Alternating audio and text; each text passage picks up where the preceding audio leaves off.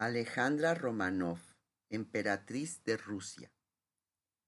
En la noche del 16 de julio de 1918, la emperatriz Alejandra Romanov escribió en su viejo diario, Jugué a las cartas con Nicolás.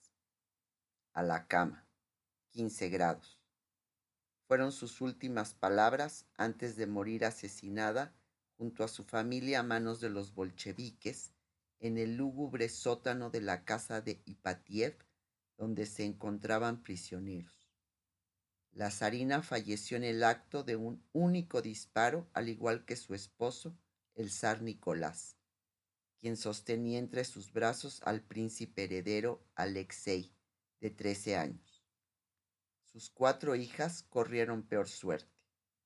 Las grandes duquesas María, Tatiana, Anastasia y Olga fueron brutalmente rematadas a golpes de bayoneta porque las balas no conseguían acabar con sus vidas. En apenas veinte minutos, aquellos hombres habían cometido uno de los crímenes más espeluznantes de la historia. Los pesares de la última emperatriz de Rusia habían tocado a su fin. Tenía 46 años y había soportado con asombrosa entereza un largo y humillante cautiverio tras la abdicación de su esposo y el estallido de la revolución que cambiaría para siempre el destino de este país. La zarina Alejandra nació el 6 de junio de 1872 en Darmstadt, capital del Gran Ducado de Hesse, en Alemania.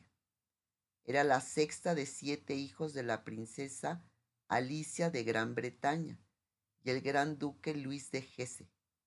La pequeña, una niña rolliza, de ojos azules y cabellos dorados, fue bautizada con el nombre de las cinco hijas de su abuela, la reina de Inglaterra, Victoria, Alicia, Elena, Luisa, Beatriz, pero siempre se la conoció como la princesa Alix de Hesse.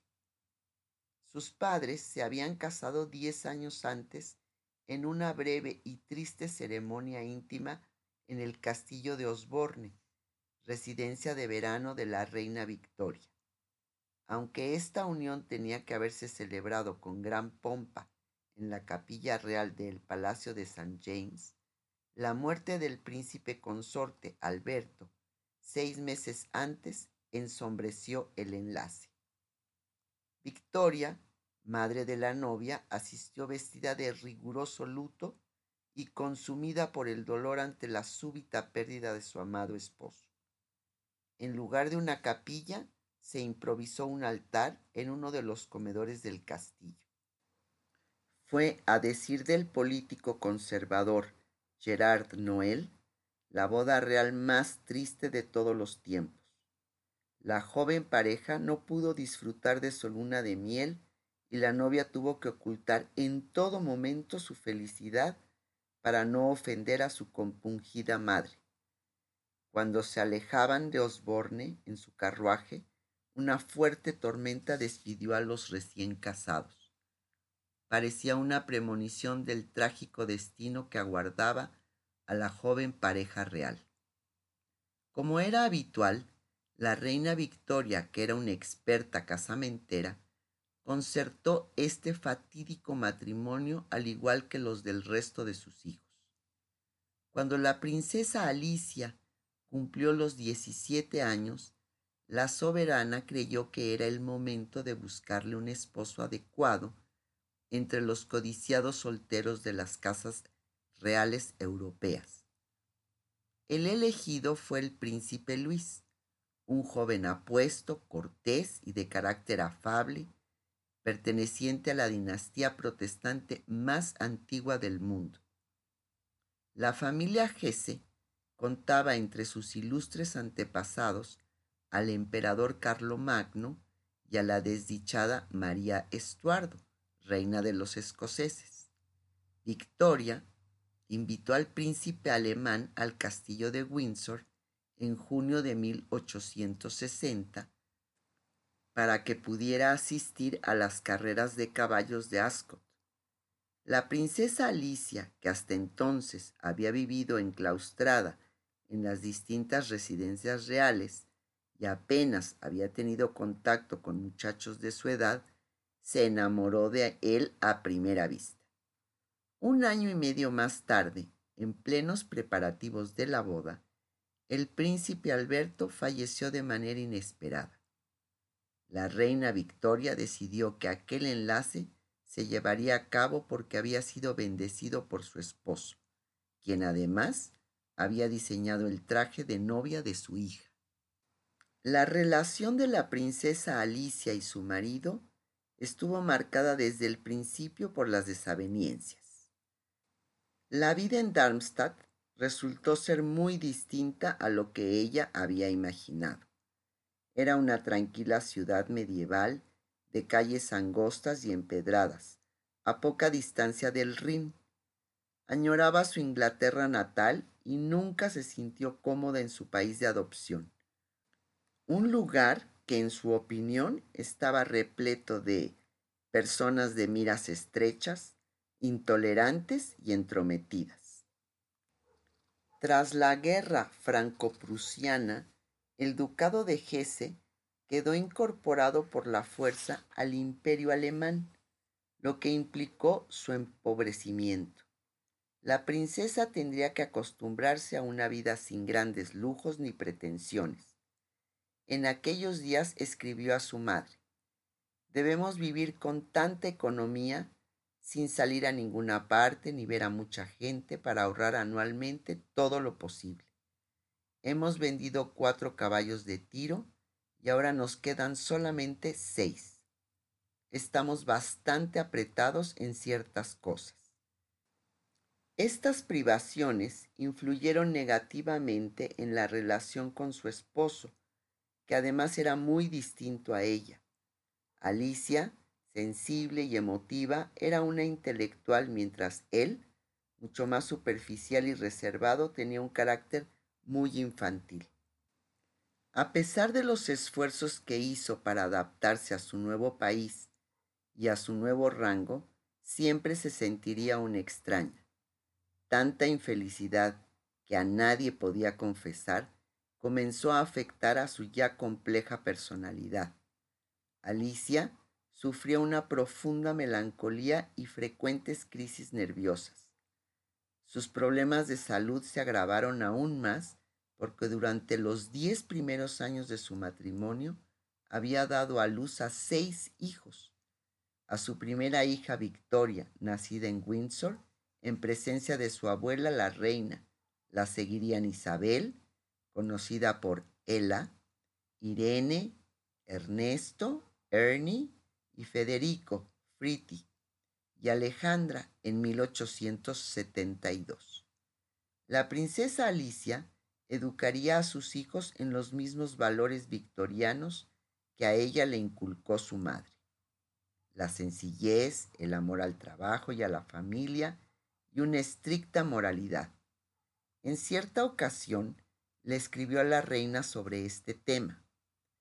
Coincido completamente con lo que dices acerca de la educación de nuestras hijas y me esforzaré para lograr que crezcan completamente a salvo del orgullo de su posición, que nada significa fuera de que el valor personal de cada una pueda asignarles.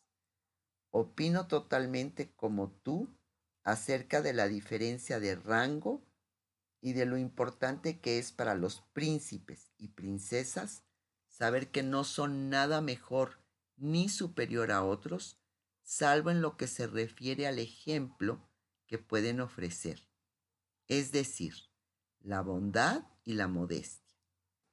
Y espero que mis hijos lleguen a practicar estos preceptos.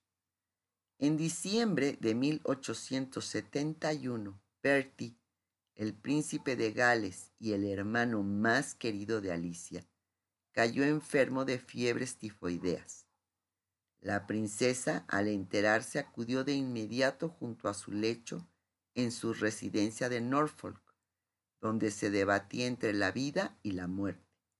No se separó de él ni un instante y le cuidó hasta que milagrosamente Eduardo recuperó la salud.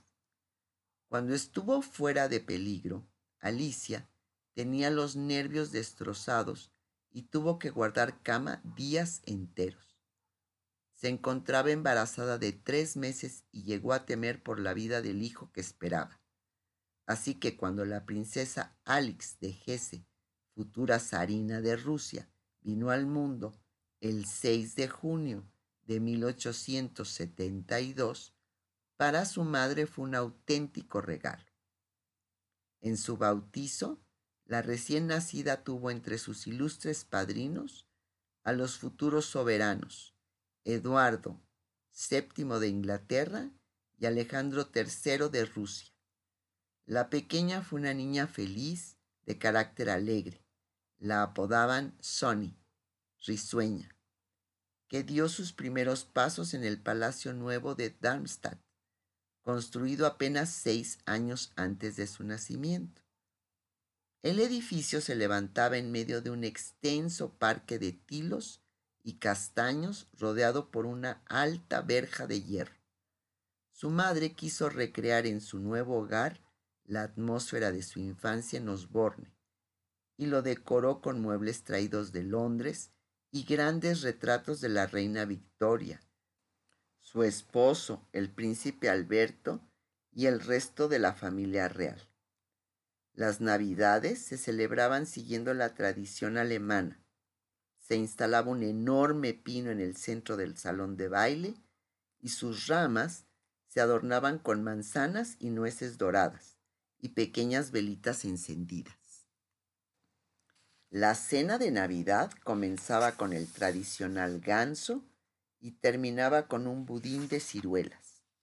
Aunque los duques de Hesse se ocuparon de sus hijos más de lo que era habitual en los matrimonios reales, la educación de Alex recayó en una emperatriz inglesa, la señora Orchard, que impuso un rígido programa diario a los niños con horas fijas para todas las actividades. Ella se encargaba despertar a la pequeña puntualmente a las seis de la mañana, porque las lecciones empezaban a las siete. También la bañaba y la vestía para después llevarla de la mano a la habitación de su madre y que le diera los buenos días. A las nueve desayunaba de manera muy copiosa para luego seguir la rutina de sus hermanos. Orchi, como la llamaban los pequeños, le enseñaba dibujo, le leía la Biblia y le contaba cuentos a la hora de dormir. Era su principal apoyo en ausencia de su madre, que debido a su rango debía cumplir otras obligaciones. A Alex le encantaban los animales y solía recorrer el parque en un carrito tirado por un pony, acompañada por un lacayo vestido de librea que sujetaba las riendas. Con el tiempo, se reveló como una buena amazona y siempre le gustó la vida al aire libre y el contacto con la naturaleza.